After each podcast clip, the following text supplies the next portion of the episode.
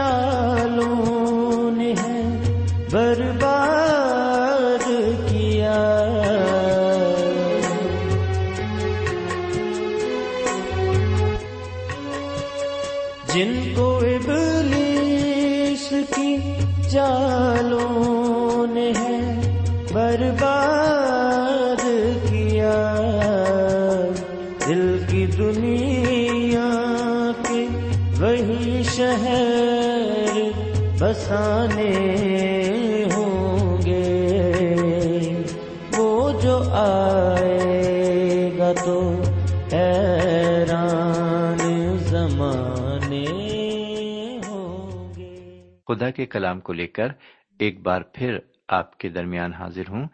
سلام قبول فرمائیے۔ امید ہے کہ آپ آج بھی پوری طرح خیریت سے ہیں۔ میں بھی آپ کی دعاؤں کے عوض بالکل ٹھیک ٹھاک ہوں۔ میں امید کرتا ہوں کہ آپ اس پروگرام کے ذریعے ضرور روحانی فیض حاصل کر رہے ہیں اور آپ نے راہ صداقت کو پہچانا ہے اور اس پر گامزن بھی ہو چکے ہیں۔ سامعین، تو آئیے ایک بار پھر ہم اس کے کلام کی طرف رجوع ہوں اور سنیں کہ آج خداوند تعالی اپنے کلام کی معرفت ہم سے کیا کہنا چاہتا ہے اور ہمیں کیا کچھ سکھانا چاہتا ہے۔ لیکن اس سے پہلے کہ ہم کلام کی طرف راغب ہوں، ہم ایک چھوٹی سی دعا مانگیں، ہم دعا کریں۔ ہمارے پاک پروردگار رب العالمین، ہم تیرے تہ دل سے شکر گزار ہیں کہ تو نے ایک اور موقع ہمیں عطا فرمایا ہے تاکہ ایک بار پھر ہم روحانی طور پر اپنے آپ کو آسودہ کر سکیں۔ یہ سچ ہے کہ تو جسمانی طور پر ہمارا خیال رکھتا ہے اور بہت سی ہماری ضرورتوں کو اپنے وسیع خزانے سے پورا بھی کرتا ہے۔ ہماری ایک ایک ضرورت، چاہے وہ بھلے ہی دیر سے پوری ہو، لیکن ضرور پوری ہوتی ہے۔ ہم شکر گزار ہیں کہ نہ صرف جسمانی طور سے بلکہ روحانی طور سے بھی تو ہمارا خیال رکھتا ہے، اس پر نظر رکھتا ہے، روحانی زندگی پر، اور روحانی زندگی کی آسودگی کے لیے تو نے ایک بہترین انتظام کیا ہے کہ ہم تیرے کلام پر غور و فکر کریں اور اس سے اپنی روحانی زندگی کو آسودہ کریں۔ آج ہم جو کچھ بھی تیرے کلام سے سنتے ہیں وہ ہمارے لیے باعث برکت ثابت ہو، ہمارے لیے تسکین کا باعث ثابت ہو، اور اسے ہمیں روحانی تسلی کا باعث بھی ہو سکے۔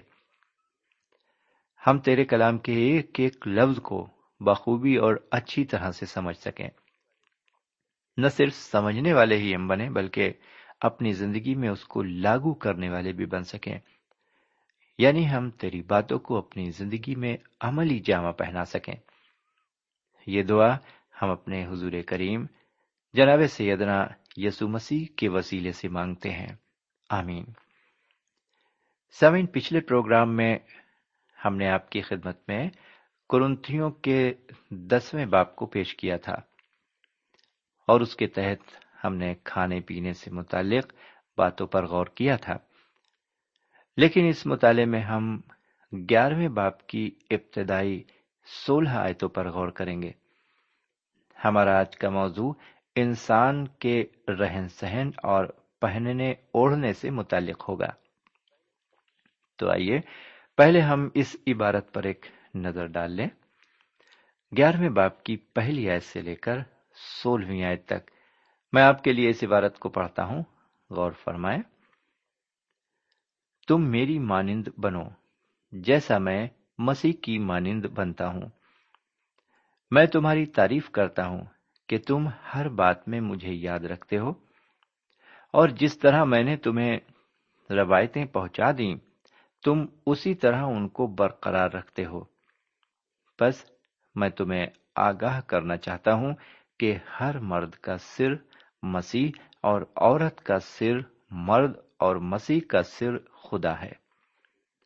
جو مرد سر ڈھکے ہوئے دعا یا نبوت کرتا ہے وہ اپنے سر کو بے حرمت کرتا ہے، اور جو عورت بے سر ڈھکے دعا یا نبوت کرتی ہے وہ اپنے سر کو بے حرمت کرتی ہے، کیونکہ وہ سر منڈی کے برابر ہے۔ اگر عورت اوڑھنی نہ اوڑھے تو بال بھی کٹائے۔ اگر عورت کا بال کٹانا یا سر منڈانا شرم کی بات ہے تو اوڑھنی اوڑھے۔ البتہ مرد کو اپنا سر ڈھکنا نہ چاہیے، کیونکہ وہ خدا کی صورت اور اس کا جلال ہے، مگر عورت مرد کا جلال ہے، اس لیے کہ مرد عورت سے نہیں بلکہ عورت مرد سے ہے، اور مرد عورت کے لیے نہیں بلکہ عورت مرد کے لیے پیدا ہوئی۔ بس فرشتوں کے سبب سے عورت کو چاہیے کہ اپنے سر پر محکوم ہونے کی علامت رکھے، تو بھی خداوند میں نہ عورت مرد کے بغیر ہے نہ مرد عورت کے بغیر، کیونکہ جیسے عورت مرد سے ہے ویسے ہی مرد بھی عورت کے وسیلے سے ہے، مگر سب چیزیں خدا کی طرف سے ہیں۔ تم آپ ہی انصاف کرو، کیا عورت کا بے سر ڈھکے خدا سے دعا کرنا مناسب ہے؟ کیا تم کو طبعی طور پر بھی معلوم نہیں کہ اگر مرد لمبے بال رکھے تو اس کی بے حرمتی ہے، اور اگر عورت کے لمبے بال ہوں تو اس کی زینت ہے، کیونکہ بال اسے پردے کے لیے دیے گئے ہیں۔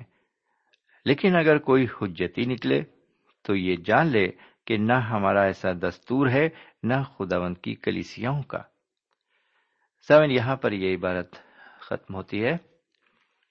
پہلی اور دوسری آیت پر پھر ایک بار نظر ڈالتے ہیں۔ لکھا ہوا ہے، تم میری مانند بنو جیسا میں مسیح کی مانند بنتا ہوں، میں تمہاری تعریف کرتا ہوں کہ تم ہر بات میں مجھے یاد رکھتے ہو، اور جس طرح میں نے تمہیں روایتیں پہنچا دیں تم اسی طرح ان کو برقرار رکھتے ہو۔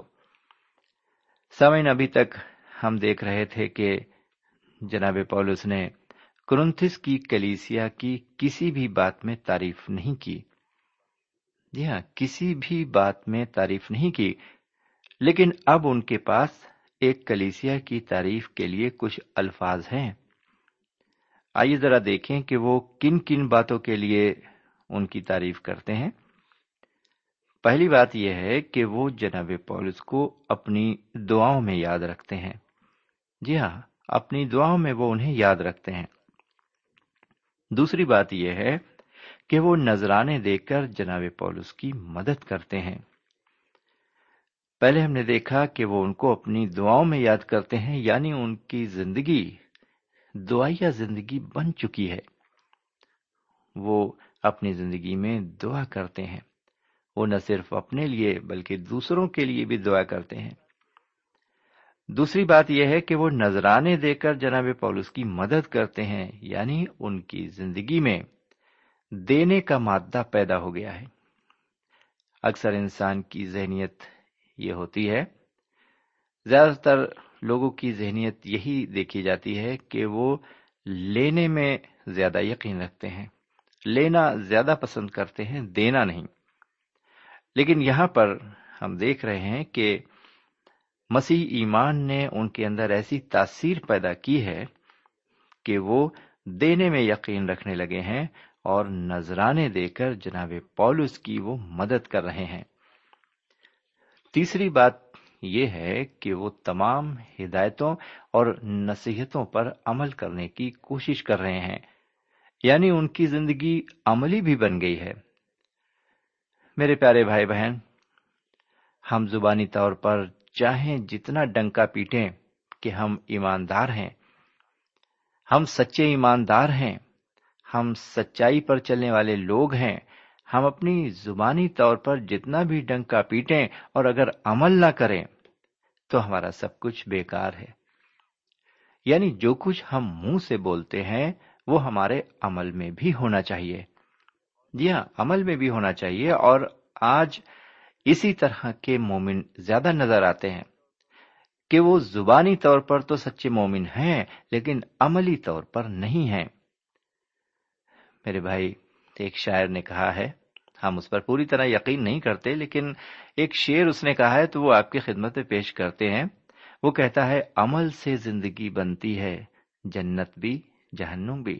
اور کسی حد تک اگر ہم دیکھیں تو یہ بات صحیح ہے، عمل سے ہی ہم دوزخ کے وارث بنتے ہیں اور عمل سے ہی ہم جنت کے وارث بنتے ہیں۔ اور یہاں پر ہم دیکھ رہے ہیں کہ یہ تیسری خوبی ان کی زندگی میں آ گئی ہے کہ ان کی زندگی عملی زندگی بن گئی ہے۔ جی ہاں، ان تین باتوں کے لیے جناب پولس ان کی تعریف کرتے ہیں۔ آئیے اب تھوڑا اور آگے بڑھیں اور تیسری آیت کو سنیں۔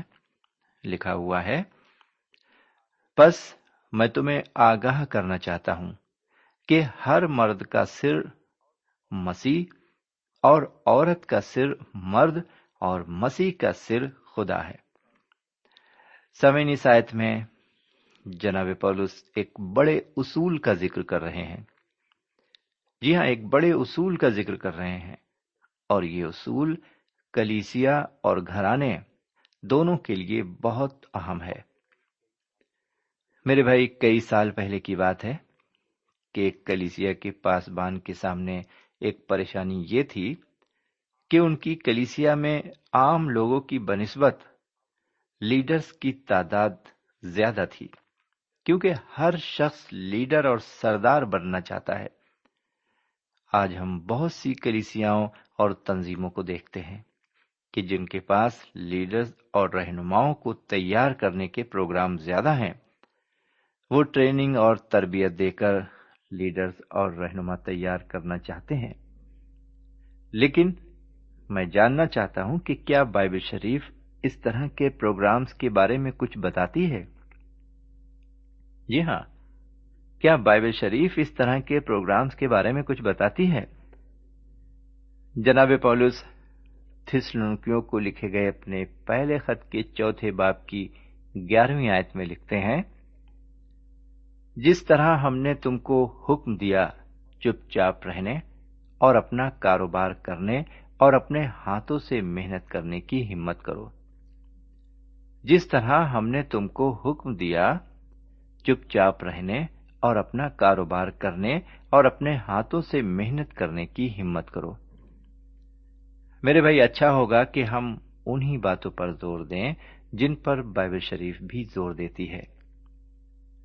کلام کے مطابق ہمیں ایسی کسی بھی ٹریننگ اور تربیتی ادارے کی ضرورت نہیں ہے۔ کلام کے مطابق ہمیں ایسے لوگوں کی ضرورت ہے جن کا چال چلن ایک مومن کا چال چلن ہو اور جو ایک مسیحی مومن کی طرح زندگی بسر کر سکے، اور جو کلیسیا کے اندر اور باہر کے لوگوں سے اچھا سلوک بھی کر سکے۔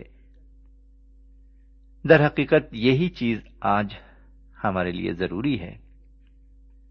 بہرکیف، اس کے علاوہ تیسری آیت میں ایک لفظ اور خاص ہے، اور وہ لفظ ہے سر۔ جی ہاں، سر۔ ہر ایک مرد کا سر مسیح ہے، اور عورت کا سر مرد ہے، اور مسیح کا سر خدا ہے۔ میرے بھائی، انسان کے جسم میں اس کا سر بہت ہی اہم حصہ ہے، اور یہ سارے جسم کی پیشوائی کرتا ہے۔ سامعین، یہاں قابل غور بات یہ ہے کہ یہاں یہ نہیں کہا گیا ہے کہ ہر ایک مسیح کا سر مسیح ہے، بلکہ یہاں لفظ مرد استعمال کیا گیا ہے۔ جی ہاں، یہ بات مرد ذات کے لیے کہی گئی ہے۔ سامعین، اس سر کے اندر کئی خوبیاں ہیں۔ اس کے پاس دو آنکھیں ہیں، یعنی اچھا برا دیکھنے کی طاقت ہے، ایک منہ اور اس میں ایک زبان ہے۔ وہ اپنے اس منہ سے جس کی چاہے تعریف کر سکتا ہے اور جسے چاہے لعنت دے سکتا ہے۔ پھر اس کے پاس کان ہے، وہ سن سکتا ہے۔ پھر ایک ناک بھی ہے، وہ سونگھ سکتا ہے۔ اور پھر ان چیزوں کے علاوہ اس کے سر میں ایک ایسی چیز ہے جو استعمال کرنے سے بڑھتی ہے۔ ساری چیزیں استعمال کرنے سے گھٹتی ہیں۔ میرے بھائی، غور سے سنیے اسے۔ ساری چیزیں استعمال کرنے سے گھٹتی ہیں، لیکن وہ چیز استعمال کرنے سے بڑھتی ہے، اور وہ ہے انسان کا دماغ۔ سچ کہا آپ نے، وہ ہے انسان کا دماغ۔ جی ہاں، جس کو استعمال کرنے سے بڑھتا ہے۔ جتنا زیادہ اسے استعمال کیا جائے، وہ اور بڑھتا ہے۔ میرے بھائی، اب دیکھنا یہ ہے کہ جب یہ سر مسیح کا ہے، تو کیا ہماری آنکھیں وہی دیکھتی ہیں جو مسیح نے دیکھا؟ کیا ہمارے کان وہی سنتے ہیں جو مسیح نے سنا؟ کیا ہماری زبان سے وہی ادا ہوتا ہے جو مسیح نے فرمایا؟ کیا ہمارا دماغ وہی سوچتا اور کرتا ہے جس طرح مسیح نے سوچا اور کیا؟ میرے بھائی، اگر ایسا نہیں ہے تو یہ سر مسیح کا نہیں ہے۔ ہمیں سوچنا ہوگا کہ کہیں اس سر پر شیطان کا اختیار تو نہیں ہے۔ جی ہاں، کہیں شیطان کا اختیار تو نہیں ہے۔ بہرکیف، پھر آگے یہ بھی کہا گیا ہے کہ عورت کا سر مرد ہے۔ یہاں یہ نہیں کہا گیا ہے کہ ہر ایک عورت کا سر مرد ہے، یہ شادی شدہ عورت کے لیے کہا گیا ہے۔ ایک بیوی کا سر اس کا شوہر ہے۔ اگر کوئی عورت کسی مرد کی تابعداری قبول نہیں کر سکتی اور اس کی عزت نہیں کر سکتی، تو ایسی حالت میں اسے اس مرد سے شادی نہیں کرنی چاہیے۔ ایک عورت کو اسی مرد سے بیاہ کرنا چاہیے جس کی وہ ماتحت اور تابعدار رہ سکے۔ بہہ کر۔ پھر آگے ہم یہ بھی پڑھتے ہیں کہ مسیح کا سر خدا ہے۔ یوحنا کی انجیل کے چودھویں باب کی اٹھائیسویں آیت میں سیدنا مسیح نے فرمایا، کیونکہ میرا باپ مجھ سے بڑا ہے، کیونکہ میرا باپ مجھ سے بڑا ہے۔ میرے بھائی، اب جناب پولس اس اصول کو کرنتھس کی کلیسیا میں لاگو کرنے جا رہے ہیں۔ لیجیے چوتھی آیت سے لے کر گیارہویں آیت تک عبارت سنیے۔ چوتھی آیت سے لے کر گیارہویں آیت تک یہاں لکھا ہوا ہے، جو مرد سر ڈھکے ہوئے دعا یا نبوت کرتا ہے وہ اپنے سر کو بے حرمت کرتا ہے، اور جو عورت بے سر ڈھکے دعا یا نبوت کرتی ہے وہ اپنے سر کو بے حرمت کرتی ہے، کیونکہ وہ سر منڈی کے برابر ہے۔ اگر عورت اوڑھنی نہ اوڑھے تو بال بھی کٹائے۔ اگر عورت کا بال کٹانا یا سر منڈانا شرم کی بات ہے تو اوڑھنی اوڑھے، البتہ مرد کو اپنا سر ڈھانکنا نہ چاہیے، کیونکہ وہ خدا کی صورت اور اس کا جلال ہے، مگر عورت مرد کا جلال ہے، اس لیے کہ مرد عورت سے نہیں بلکہ عورت مرد سے ہے، اور مرد عورت کے لیے نہیں بلکہ عورت مرد کے لیے پیدا ہوئی۔ بس فرشتوں کے سبب سے عورت کو چاہیے کہ اپنے سر پر محکوم ہونے کی علامت رکھے، تو بھی خداوند میں نہ عورت مرد کے بغیر ہے، نہ مرد عورت کے بغیر۔ میرے بھائی، کرنتھس شہر میں سر نہ ڈھکنے والی عورت فاحشہ ہوتی تھی۔ آج کلیسیا کی بھی یہی حالت ہے، اس نے اپنے سر سے اوڑھنی اتار دی ہے اور بے شرمی کا جامہ پہن لیا ہے۔ جس طرح عورت مرد کا جلال ہے، اسی طرح کلیسیا مسیح کی دلہن اور اس کا جلال ہے۔ لیکن آج اس دلہن میں جلال دکھائی نہیں دیتا۔ جی ہاں، آج اس دلہن میں جلال دکھائی نہیں دیتا۔ آئیے اب گیارہویں آیت سے لے کر سولہویں آیت تک عبارت پر ایک نظر اور ڈال لیں۔ یہاں لکھا ہوا ہے، تو بھی خداوند میں نہ عورت مرد کے بغیر ہے، نہ مرد عورت کے بغیر، کیونکہ جیسے عورت مرد سے ہے ویسے ہی مرد بھی عورت کے وسیلے سے ہے، مگر سب چیزیں خدا کی طرف سے ہیں، تم آپ ہی انصاف کرو۔ کیا عورت کا بے سر ڈھکے خدا سے دعا کرنا مناسب ہے؟ کیا تم کو طبعی طور پر بھی معلوم نہیں کہ اگر مرد لمبے بال رکھے تو اس کی بے حرمتی ہے، اور اگر عورت کے لمبے بال ہوں تو اس کی زینت ہے، کیونکہ بال اسے پردے کے لیے دیے گئے ہیں۔ لیکن اگر کوئی حجتی نکلے تو یہ جان لے کہ نہ ہمارا ایسا دستور ہے، نہ خدا کی کلیسیاؤں کا۔ میرے پیارے بھائی بہن اور میرے پیارے بزرگ، خدا کا کلام کہتا ہے کہ نہ عورت مرد کے بغیر ہے اور نہ مرد عورت کے بغیر۔ میرے بھائی، جب ہم اپنی ازدواجی زندگی پر نظر ڈالتے ہیں اور واقعی میں ہم گہرائی سے سوچتے ہیں تو ہمیں ضرور ایسا معلوم ہوتا ہے کہ نہ مرد عورت کے بغیر ہے اور نہ عورت مرد کے بغیر۔ جب اس جوڑی میں سے کوئی جدا ہو جاتا ہے، جب یہ جوڑی ٹوٹ جاتی ہے، یعنی مرد عورت کا ساتھ چھوڑ کر دنیا سے کوچ کر جاتا ہے، تو عورت بڑی مجبور پڑ جاتی ہے، اپنے آپ کو عورت بڑا مجبور سمجھتی ہے اور اپنے شوہر کو برابر یاد کرتی رہتی ہے۔ میرے پاس بہت سے لوگوں کے خطوط آتے ہیں۔ ابھی کچھ دنوں پہلے ایک خاتون کے شوہر اس دنیا سے چل بسے، وہ خاتون برابر ان کو یاد کرتی ہیں، برابر اپنے خط میں وہ اپنے شوہر کی بابت لکھتی ہیں، وہ ان کو بھول نہیں پائی ہیں۔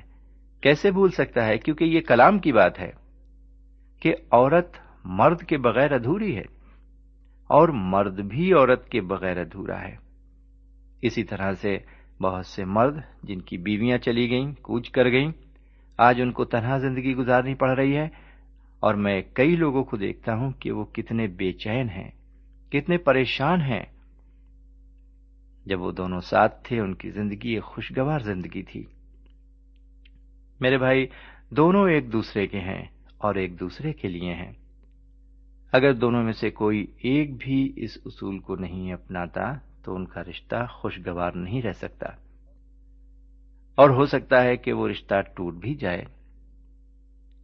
دونوں کو ایک دوسرے کی ضرورت ہے اور دونوں ایک دوسرے کے بغیر اپنے آپ میں ادھورے ہیں۔ پہلے عورت مرد سے پیدا ہوئی، یعنی اس کی پسلی سے بنائی گئی، اس کے بعد مرد عورت سے پیدا ہوا۔ آگے تیرہویں آیت میں جناب پولس کہتے ہیں کہ تم ہی فیصلہ کرو کہ کیا عورت کا بے سر ڈھکے عبادت کرنا مناسب ہے؟ کیا عورت کا بے سر ڈھکے عبادت کرنا مناسب ہے؟ کرنتس میں فاحشہ عورتیں سر نہیں ڈھکتی تھیں، وہ اپنے بالوں اور اپنے چہرے سے لوگوں کو لبھاتی تھیں۔ اس لیے جناب پولس کہتے ہیں کہ عبادت کے وقت بڑی سادگی کے ساتھ بیٹھنا چاہیے، بڑی سادگی کے ساتھ بیٹھنا چاہیے۔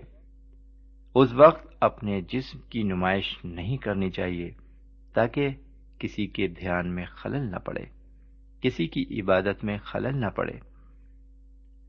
بہرکیف میرے پیارے بھائی بہن اور میرے پیارے بزرگ، مجھے یقین ہے کہ آپ اس پورے مطالعے میں ہمارے شریک رہے ہیں اور آپ نے بڑے غور سے آج کا مطالعہ سنا ہے اور بہت سی باتوں کو اپنی زندگی میں آپ نے گرہ باندھ لیا ہے اور بہت کچھ آپ نے آج کے مطالعے کے ذریعے سیکھا ہے۔ مجھے یقین ہے میرے بھائی، میرے یقین کو بدلنے کے لیے آپ ایک خط مجھے ضرور لکھیں۔ آپ مجھے بتائیں کہ آپ نے آج کیا کیا سیکھا ہے اور آپ کو کیا حاصل ہوا ہے۔ میرے اس یقین کو سچائی میں تبدیل کرنے کے لیے میں آپ کے خط کا منتظر ہوں۔ خدا آپ کو برکت دے اور ہدایت فرمائے۔ اب آج کا مطالعہ ہم یہیں پر ختم کرتے ہیں۔ اجازت دیجیے، خدا حافظ۔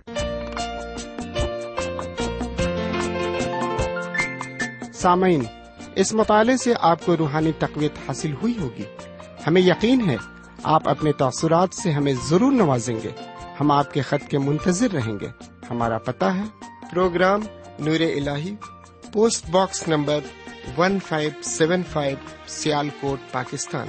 پتہ ایک بار پھر سن لیں، پروگرام نور الہی، پوسٹ باکس نمبر ایک پانچ سات پانچ، سیال کوٹ، پاکستان۔ اب آپ ہم سے ٹیلی فون اور ای میل سے بھی رابطہ قائم کر سکتے ہیں۔ ہمارا ٹیلی فون نمبر ہے nine two three four four six four zero four five seven eight, نو دو تین چار چار چھ چار صفر چار پانچ سات آٹھ۔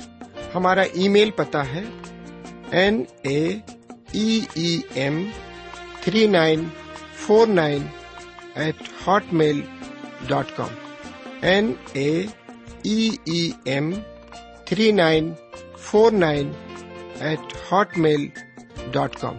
ہمارے پروگرام کا وقت اب یہیں پر اختتام پذیر ہوتا ہے۔ اگلے پروگرام میں خدا کے کلام کے ساتھ پھر ملیں گے۔ تب تک کے لیے اجازت دیں، خدا حافظ۔